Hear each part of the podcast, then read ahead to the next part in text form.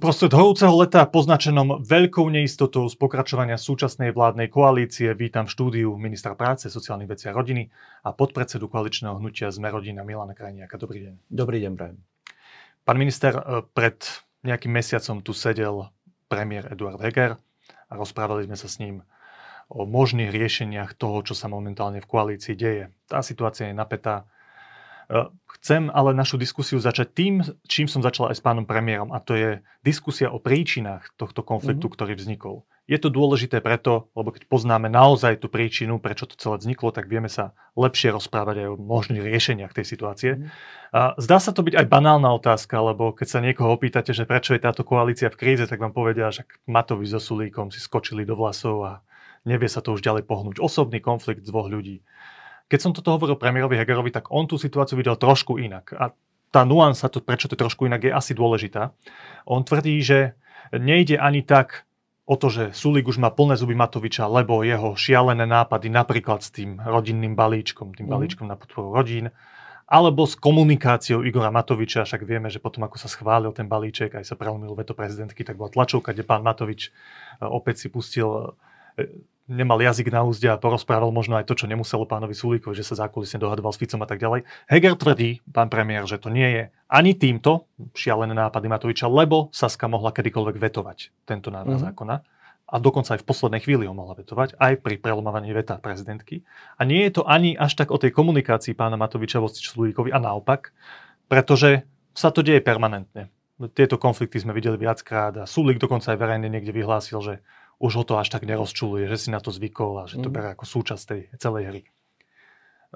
Prepačte ten dlhý úvod, otázka na vás jednoznačná. Čo je podľa vás tou naozajstnou príčinou tohto konfliktu? Dobre, tak myslím si, že príčiny sú tri.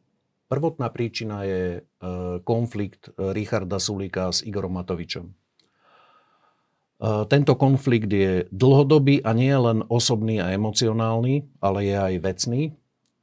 Pozrite sa, Richard Sulík veľmi chcel byť ministrom financí, keď vznikala e, táto vláda. Vzhľadom na parlamentné počty a na podporu, ktorú dostali jednotlivé strany, tak tento post e, získalo Olano.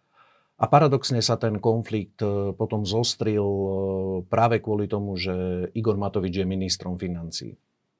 Čiže to je to je vec, s ktorou sa potýkame stále. Istá frustrácia Richarda Sulíka z toho, že nedostal to, čo si predstavoval. Tak, uh, tak to môžeme zjednodušiť. To, môže, môže to byť aj tak, ale, ale myslím si, že je to, je to uh, proste ich osobný konflikt a uh, sú situácie, keď to obaja znášajú uh, dobre, to znamená, že, že dokážu to odignorovať a potom sú situácie, keď uh, je jeden emocionálne vzrušenejší a, a potom to viacej búcha aj na verejnosti. E, ja to vnímam ale takto, že vláda nemá byť spolok kamošov.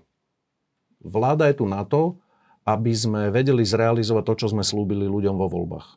Je to koaličná vláda, čiže ja rešpektujem to, že keďže som súčasťou koaličnej vlády, tak musím brať ohľad aj na to, že, že aj Olano má svoje záujmy, aj Saska, pokiaľ je súčasťou vládnej koalície, má svoje záujmy, aj my máme svoje záujmy.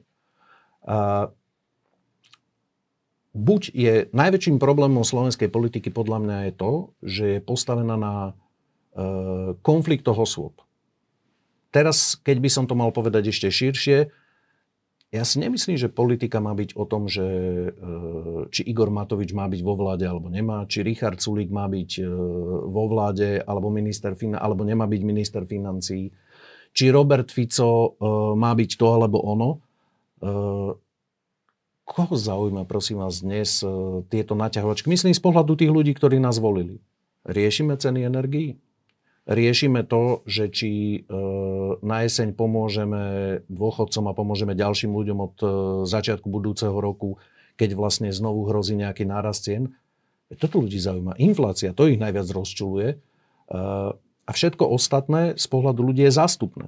A preto si myslím, že je tento konflikt úplne zbytočný, pretože keby tento konflikt týchto dvoch osôb eh, nebol, myslím takto verejne pertraktovaný, tak by sme normálne mohli fungovať ďalej. Prijali sme napríklad nájomné byty, prijali sme veľkú pomoc rodinám, čo sú, čo sú systémové, systémové zmeny, ktoré zásadne zmenia život ľuďom na Slovensku. A tie treba dotiahnuť, tie treba rozvíjať. Ale keby máte priamo odpovedať na otázku, že prečo Saska chce na konci augusta odísť z koalície, ak Igor Matovič neodíde, tak čo je tou hlavnou príčinou? Doplním tú otázku argumentáciou mm. pána Hegera, premiéra, ktorý tvrdí, je to pragmatická úvaha Richarda Sulika, ktorý si zvážil, že v rebríčku popularity politikov mm. je Igor Matovič úplne na dne a jemu, keď odíde z takejto koalície, ktorá má takúto zlú povesť vďaka Igorovi Matovičovi, aj v očiach médií a tak ďalej, to mhm. môže pomôcť. Saske to môže pomôcť, keď sa dištancuje od týchto ľudí, ktorí aj s pomocou fašistov schválili preľudmi veto mm. prezidentky a schválili ten pravodinný valíček. Čo si myslíte vy aj v kontexte tejto argumentácie premiéra? No, myslím si to, že nie som psychoanalytikom a vykladačom motivov ani Eduarda Hegera, ani Igora Matoviča, ani Richarda Sulíka. Ja som v politike na to, aby som presadil čo najviac toho, čo som ja osobne a naša strana Sme rodina slúbila ľuďom.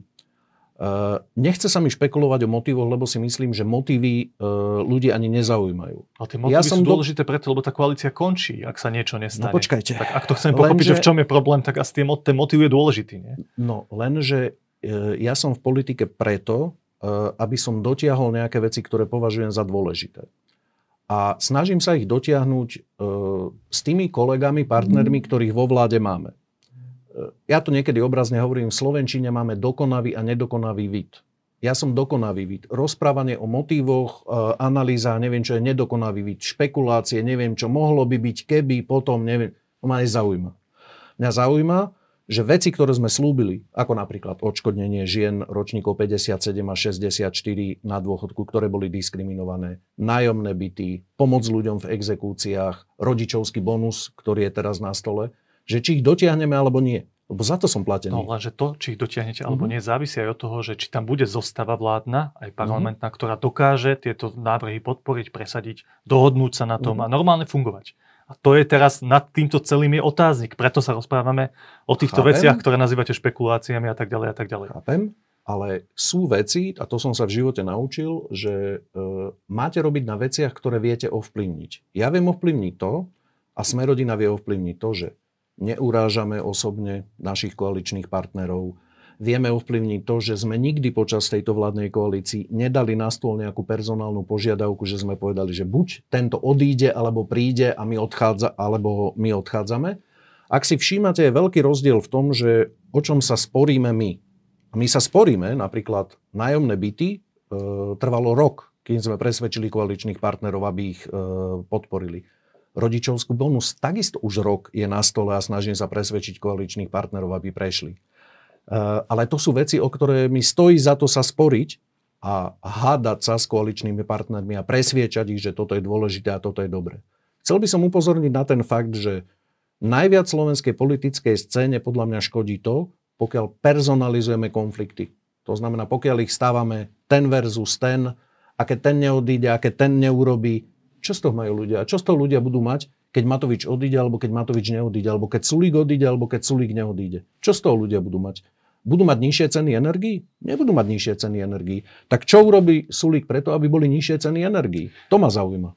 Rozumiem tomu, čo hovoríte. Dostanem sa k jednej tej vašej mm-hmm. dôležitej téme, k rodičovskému mm-hmm. bonusu, ale predtým, aby sme sa mohli vôbec rozprávať v nejakom kontexte, v akom sa bude mhm. aj rodičovský bonus môcť mm. presadiť alebo nepresadiť, tak je podľa mňa dôležité spomenúť, ako sa toto môže vyvinúť, toto celý ten mm. problém, ktorý tu máme na stole na úvod by som skúsil načrtnúť ten realistický scénar, asi taký, že keď sa mhm. chladne pozrieme na tú situáciu.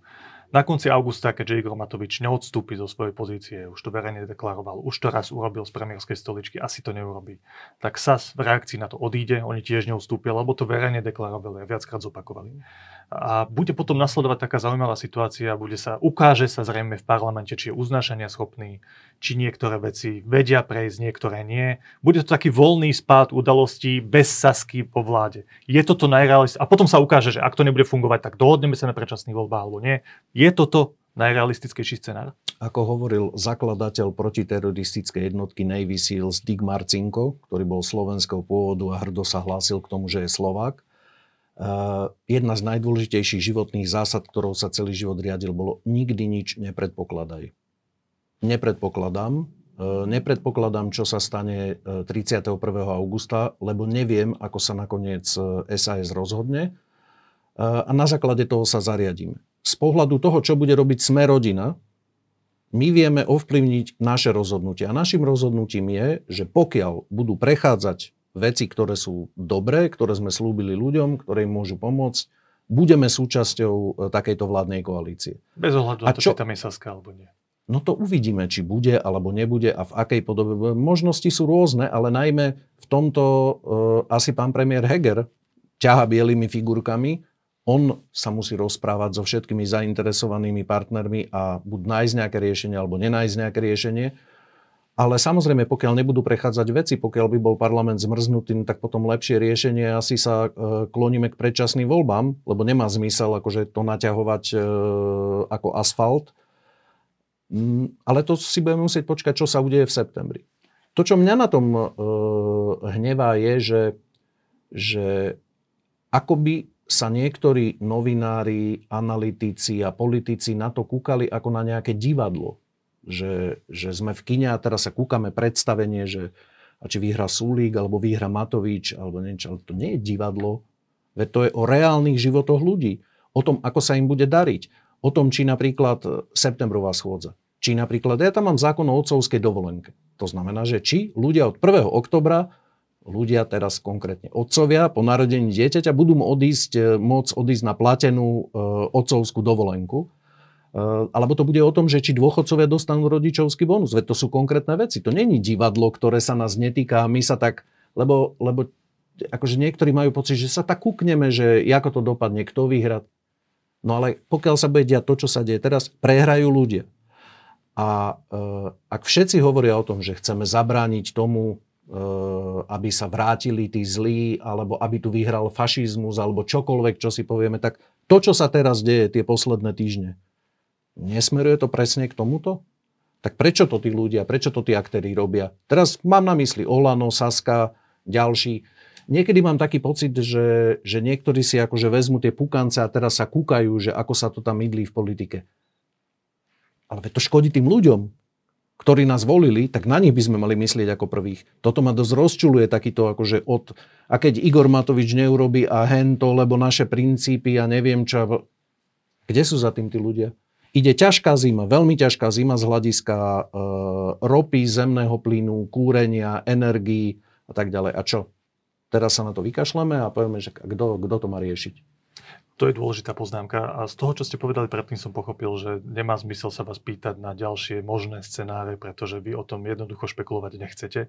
Ale predsa len jednej veci sa musím dotknúť, lebo sa týka priamo vášho hnutia Sme mm-hmm. rodina.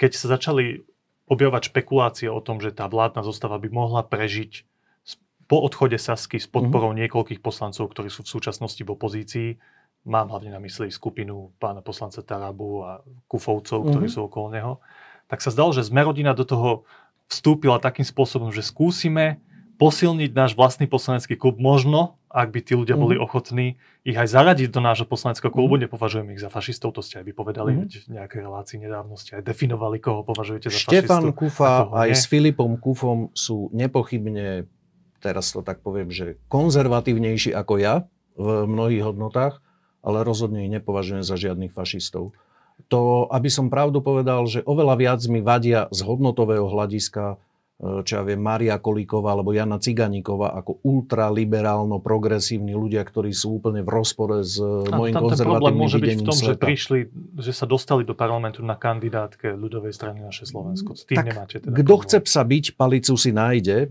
A, a, pani Kolíková sa dostala do parlamentu na kandidátke za ľudí a, a nevadí to. E, pani Ciganíková nepodporila e, programové vyhlásenie vlády, ale nesmrdí, keď podporuje program vlády.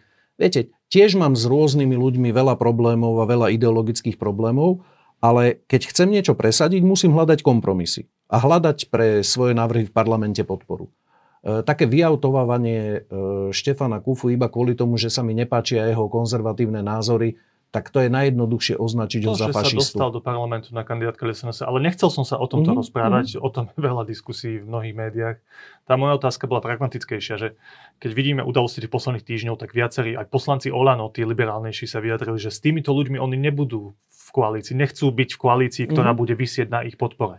Čo by tak bolo v prípade, ak by Saska odišla a povedzme sme rodina, alebo oni sami, aj nie ako súčasť vášho klubu, mm-hmm. ale samostatne by podporovali tú vládu. Takže tento scenár aj vy z vášho pohľadu, že by Saska odišla a títo ľudia by podporovali vládu, považujete teda za už Dobre. pochovaný? Je, je už koniec s týmto úvahám? Nie. Myslím si, že a teraz, e, aby sme teda učinili zadosť aj prognózam a neviem čo, to znamená, môj pocit z toho je, že aktuálne je situácia patová. A práve preto nechcem predpokladať, ako to dopadne, lebo si myslím, že tá situácia môže byť o 1-2 hlasy a ona sa ešte vyvrbí. Ja budem určite konať takým spôsobom, aby tie veci, ktoré máme v parlamente, ako hnutie Sme rodina a ja osobne, eh, a to také najdôležitejšie považujem tú otcovskú dovolenku a rodičovský bonus a vylepšenia dôchodkového systému, ktoré na to nadvezujú, aby na septembrovej schôdzi prešli a potom uvidíme, čo bude ďalej. Ak neprejdú, je to pre vás tá červená čiara, že treba spraviť nejaký razantný krok z hľadiska asi predčasný volieb? To neviem vám povedať. E, vždy sa vám môže Ani stať... tam že... ešte nie je tá červená čiara. Nie, nie, nie, takto, že vždy sa vám môže stať, že vám nejaká vec neprejde a môže vás to mrzieť. Ja si myslím, že e, sme preukázali schopnosť presadiť naše veci alebo presadiť ten program, ktorý sme ľuďom slúbili. Asi sme prekvapili všetkých, že sme rodina sa ukázala ako kompetentná strana z hľadiska toho, že členovia vlády za sme rodina dokázali presadiť tie veci, ktoré sme slúbili. Viete, aj zo mňa si robili na začiatku srandu, že čo rozprávam o rodičovskom bonuse. Dneska sme pred posledným hlasovaním v parlamente. Keď som hovoril o tom pred pol rokom, že máme nadvýber poistného, všetci sa z toho smiali. Dneska je to zrejmý fakt. Máme aj nadvýber daní, chvala Bohu. To znamená, že darí sa nám hospodáriť lepšie, ako všetci čakali. Zo Štefana Holeho si robili srandu, najväčšia reforma verejného obstarávania, nové stavebné zákony, nájomné byty v parlamente schválené. Preukázali sme schopnosť, že sme to, čo hovorím, dokonavý vid. Doťahujeme veci, iba o nich nerozprávame. Tam to treba priznať, že z politického hľadiska naozaj tie zákony prešli. Druhá otázka je, ale to je iná vec, že ako sa to ujme v praxi, ako to a bude preto, fungovať. A práve preto napríklad už kvôli nájomným bytom tam je ten scenár teraz urobený tak, že vlastne vláda musí príjmať nariadenia o cenových mapách v rôznych regiónoch. Cena toho dotovaného nájomného bývania pre ľudí bude eh, rôzne vysoká, aby to bolo výhodnejšie zhruba 30 pod trh. A na konci roka už by mal existovať oficiálny štátny rezervačný portál, kde sa budú môcť ľudia oficiálne zaregistrovať na konkrétny projekt, na konkrétny nájomný byt. Aj kvôli tomuto pre nás má zmysel, lebo toto samozrejme chceme dotiahnuť, aby vláda pokračovala ďalej, lebo to chceme dotiahnuť. Rozumiem. Toto nie je úplne téma pre vás, aj keď vidím, že ste v tom zorientovaní, mm. ale pre pána podpredsedu Holého. Vašou srdcovkou je ale rodičovský bonus. Áno. Prešiel v prvom čítaní v máji, ak sa nemýlim. Uh, prešiel v prvom čítaní v júni, na júnovej schôdzi. Alebo na júnovej mm. schôdzi, prepačte. Pointou je, že už tam ste boli Pardon, v maji, máte pravdu. V júni, júnové hlasovanie sme odložili na september, áno. Pointou je, že už tam ste museli ustúpiť z niektorých svojich predstav. Áno. Je tam ten kompromis. Pôvodne, ak sa nemýlim, to bolo tak, že to bolo 2,5% jednému rodičovi ide od tých pracujúcich detí, áno. 2,5% druhému, dokopy 5%. Z áno. mojich odvodov by šlo, 5% z mojich odvodov by išlo mojim rodičom na ich Bez dôchod. toho, aby sa vám akokoľvek zvýšili áno. dane alebo odvody. Áno. Prešlo to v tej verzii, že 1,5% plus 1,5%. Viete mi teraz, máte to v hlave povedať, že aký je ten rozdiel v absolútnych číslach? Keď vezmeme väčšinu tých slovenských rodín, ktoré majú dve deti, mm-hmm. tak mhm. to bolo v tých vašich tabulkách. Tak ako, ako to bolo v tom vašom pôvodnom návrhu? Že tam by dostal že... Počítajme veľmi jednoducho, aby sa to... E, aby Aký si je to rozdiel medzi tej sumy, ktoré hej, podľa hej. vašej predstavy a teraz podľa toho, čo prešlo v parlamente? Pozrite sa. Predstavme si tisíc, eurový, uh, tisíc eurovú hrubú mzdu. To znamená 1,5%, viete si jednoducho vypočítať, je to 15 eur. Uh, 15 eur jednému rodičovi, 15 eur druhému. Tak, tak. Každý mesiac. To znamená na rozdiel od 25 a 25 každý mesiac. Mhm. Čiže Dosť veľký rozdiel. Je to rozdiel, ale je lepšie presadiť...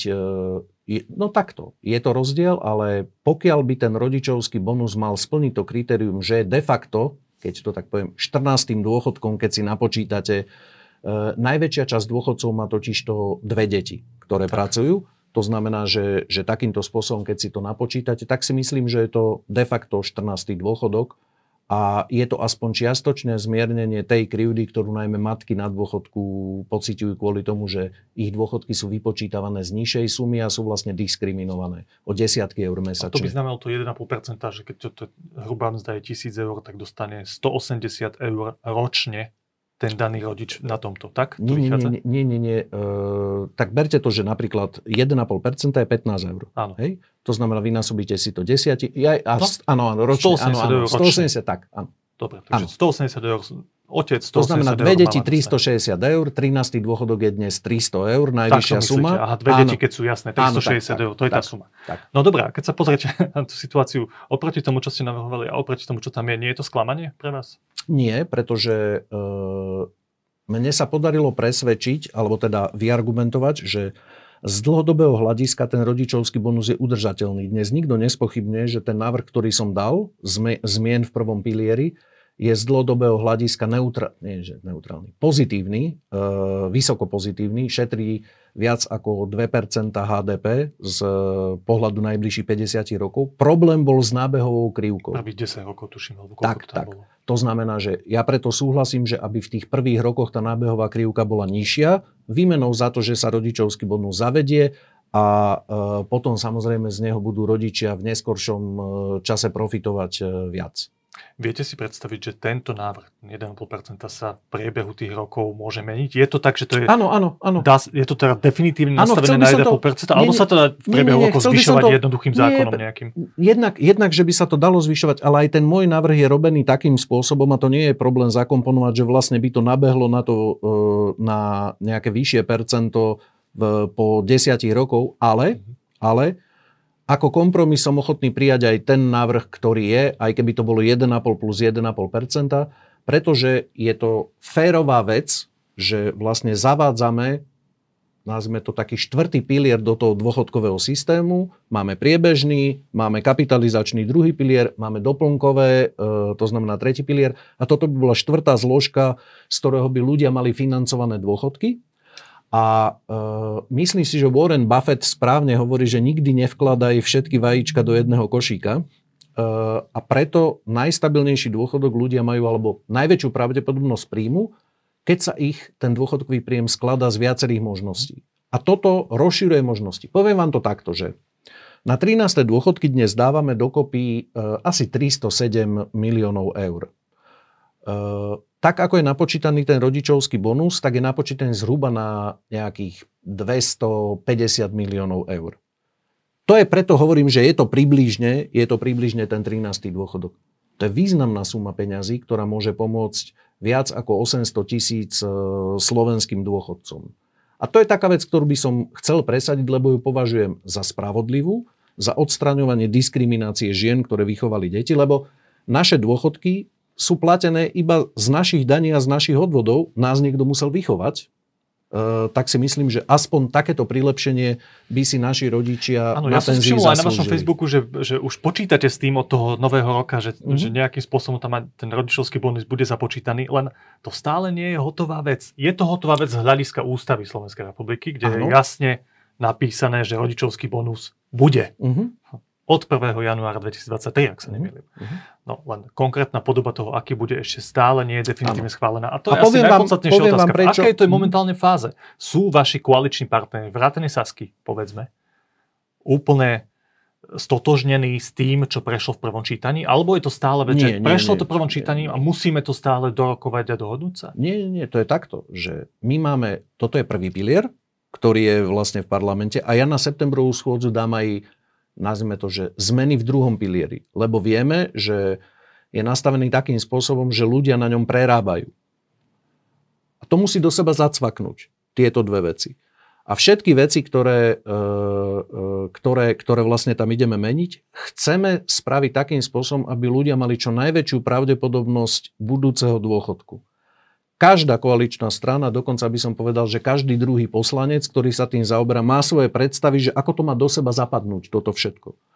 Uh, A preto si myslím, že sa ten kompromis bude dať nájsť, pretože aj ja som pripravený ustúpiť z niektorých predstav, ktoré majú uh, koaliční partnery napríklad v druhom pilieri, kde ja mám takisto niektoré pripomienky, výhrady a myslím si, že pokiaľ nebudeme v osobnej rovine a pokiaľ nebudeme v ideologickej rovine, ale budeme vecne sa snažiť to dohodnúť, tak sa to bude dať dohodnúť. A tam ale každý bude musieť... us- Pozrite sa. keď v politike chcete niečo presadiť a nevyhrali ste voľby s 51%, musíte byť schopní robiť kompromisy. Robiť kompromisy znamená, že keď chceme niečo dosiahnuť, v niečom inom musím ustúpiť. Pokiaľ sa bude robiť takto politika, ľudia budú vidieť výsledky. Pretože potom každý mesiac, na každej schôdze parlamentu, každý pol rok im budeme môcť povedať, OK, toto sa podarilo, toto sa dohodlo, s týmto môžete počítať. Pokiaľ budeme v pozícii, že je to návrh e, Igora Matoviča, tak ja mu to za žiadnych okolností nepodporím. Alebo je to návrh Richarda Sulíka, ja mu to za žiadnych okolností nepodporím, tak sa nikam nedostaneme. Dovolte mi to zjednodušiť, to, čo mm. hovoríte. Vy vlastne tvrdíte, že na tej septembrovej schôdzi, kde sa má definitívne v druhom, treťom čítaní mm. schváliť aj rodičovský bonus, mm. je skôr problém to, že to je súčasť balíka, ktorý sa týka aj druhého piliera a tam sú tie diskusie komplikovanejšie, tie vyjednávania. Mm. Tak, tak ste to mysleli? Nie, nie. Myslel som to tak, že, že v prvom aj v druhom pilieri robíme veci, ktoré ovplyvňujú verejné financie. Samozrejme, že z, dlho, z dlhodobého hľadiska ich chceme šetriť. Poviem vám príklad. SAS, ale aj ministerstvo financí, tak berme to, že Olano presadzujú tzv. automatický vstup do druhého piliera. Áno. To znamená, že všetci No ale to stojí strašne veľa peňazí, pretože e, tým pádom by nám e, odchádzali financie, ktoré by zostávali v sociálnej poisťovni, o to viacej by išlo Vy do... ste za to, aby bol stále dobrovoľný ten druhý pilier. Áno, áno. Do, áno. Dokonca ja som za to, že aby aj odvody boli dobrovoľné, že kľudne nech je to tak, e, keby som teraz mal hovoriť ideálnu predstavu, že povinný je prvý pilier, keď si chceš dávať peniaze do druhého piliera, není Dobre, žiadny o tomto problém. sú diskusie, ale ja sa Presne pýtam stále na rodičovský no, bonus, že to je previazané tieto veci spolu? Ale, ale áno, je to previazané, pretože vždy musíte nakalkulovať, že koľko vás to bude stáť. Ale to celkový balík financií, ktorý presne, týka aj týchto presne vecí. Tak, a o tom sa rozprávate. Áno, a o tom sa rozprávame. A ja si myslím, ja si myslím, že uh, tam mám dobré argumenty, lebo ako sa už ukázalo za posledného pol roka, e, mal som pravdu, keď som hovoril, že je výrazný nadvýber eh, poistného v sociálnej poisťovni. E, sú to radovo stovky miliónov eur ročne. Takže máme dostatočnú bázu na to, aby sme sa mohli baviť, že akým spôsobom to urobiť. že sociálna poisťovňa je aj tak deficitná, preto hovoríme o nadvýbere, ale tam je deficit. Nie, nie, nie, Bude ten nadvýber aj najbližších 10 Počkajte, rokov. ale toto už nikto nespochybňuje a viete prečo? Pretože keď ministerstvo financí oznámilo nadvýber daní, tak minimálne rovnaký, alikvotne v tom výbere do verejných financií, máte aj výber poistného. A ten výber poistného je dokonca alikvotne vyšší preto, lebo tým, ako sme nastavili prvú pomoc, že sme pomáhali ekonomike, ale výmenou za to, že musíš platiť odvody, nemôžeš byť dlžníkom, tak sme zlepšili e, platobnú disciplínu v ekonomike, pretože ľudia si povedali, radšej tie odvody budem platiť na čas, lebo keby prišla pandémia a náhodou budem potrebovať pomoc, tak jednoducho, aby som ich mohol žiadať. Aj týmto opatrením sme e, zlepšili e, výber poistného v sociálnej otázky. Prvá otázka je, vy ste schopní kvôli tomu, aby ten princíp toho rodičovského bonusu bol natrvalo alebo na dlhý čas v našej legislatíve. Mm-hmm. Ste ochotní ešte aj z tohto kompromisu, z toho 1,5% plus 1,5%. To číslo je dôležité pre nie, nie, nie, nie, nie, nie, z čísla nie, nie, nie. Ste ochotní celý, z neho ustúpiť? Nie, nie, ale celý čas som ochotný sa baviť o nábehu. To znamená, akým spôsobom urobiť, uh, urobiť ten nábeh. To znamená, z čísla nie. Ale čo sa týka nábehu, tam sa môžeme baviť, že uh, akým spôsobom to zavedieme. Dneska si myslím, že mám určite dosť argumentov Eh, aj z hľadiska eh, verejných financií. Ale ešte jednu vec, keďže sme začali tou vládnou krízou, eh, jednu vec sme nespomenuli, ktorú by som rád, rád uviedol. Tá vládna kríza a to, čo sa na Slovensku deje, má aj svoj hodnotový kontext. Ten hodnotový kontext spočíva v tom, že sa to umelo vyrábajú hrozby, ktoré reálne Slovensku nehrozia. E, tým myslím napríklad, e, že e, sa tu diskutuje o fašizme, ktorý sme pred vyše 70 rokmi jasne porazili a nikto na Slovensku nespochybňuje to, že sme antifašistická krajina a absolútne gro občanov Slovenskej republiky je hrdé na Slovenské národné povstanie to znamená na našu antifašistickú ale tradíciu. Ale to fašizmom, ale, to, ale áno, že, že ale morálne áno, zlé, ale keď áno, spolupracujete ale s ľuďmi, áno, ktorí za touto počkajte, ideológiou stoja. To znamená, ja nevidím, ja nevidím pochodovať po ulici e, fašistov, ale vidím, že e, bez toho, aby sme na to upozorňovali, sa tu presadzujú pohrobkovia, a teraz myslím progresívni pohrobkovia komunistickej ideológie, ktorí sa nám snažia zasahovať do životov, a riadiť nám, že kedy máme chodiť autom a kedy nemáme a či máme v MHD cestovať s piatimi deťmi alebo môžeme ísť na kúsok autom. či máme dovoliť deťom, aby sa mohli preoperovať Ako toto na vládnou krízou? Veľmi jednoducho, že reálnou hrozbou tejto spoločnosti je progresivizmus a táto ideológia, ktorá chce vrátiť e, väčšinu komunistickej ideológie do našej spoločnosti, toto ja považujem za hrozbu. A my sa tu tvárime, že na jednej strane je problémom nejaký kufa, ale to na druhej strane, keď napríklad dnes máme rozporové konanie s ministerstvom spravodlivosti, kde prostredníctvom európskej smernice chce dostať EÚ e do našej legislatívy istambulský dohovor, a tichučko nikto o tom nehovorí. A to je v pohode. Napriek tomu, že je to v rozpore s vecami, ktorým ja osobne ako konzervatívec verím, e, napriek tomu, že je to v rozpore s uznesením parlamentu, a o tom je tichučko, to nie je žiadny problém, to nikto nerieši, že toto je hrozba pre našu spoločnosť. Ale tak Alebo... rozumie, rozumiete, že tá vládna kríza je teraz o nejakom konflikte, ktorý je priamy a preto sa o ňom ľudia hlavne počkajte, rozprávajú. Počkajte, však to je, áno. O a pod dojmom, ktoré sú a pod dojmom vládnej krízy zabúdame, že keď sa na tomto rozpadne vláda, tak nám tu hrozí progresívna koalícia, hlas, SAS, progresívne Slovensko, o tom nikto nehovorí, eh, že takýmto spôsobom sa na to vytvára pôda. Nikto nehovorí o tom, keď sme tu v konzervatívnom e, denníku postoj, že e, niektorí progresívni, postkomunistickí novinári bez akýchkoľvek problémov urážajú, ja sa teda považujem, neviem ako vy za kresťanského konzervatívca, tak hovoria, že to sú dnešní slovenskí fašisti. A toto sú veci, ktoré mňa teda veľmi štvu a nebudem odhliadať aj pri riešení koaličnej krízy od takýchto hodnotových postojov, pretože toto považujem za veľké chrapunstvo a veľkú hrozbu.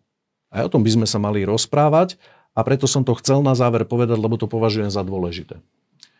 Ďakujem pekne. Minister práce, sociálnych vecí a rodiny Milan Krajniak, takisto podpredseda Hnutia Zmerovania. Veľmi pekne ďakujem, že ste prišli. Ďakujem za pozvanie a želám pekný deň.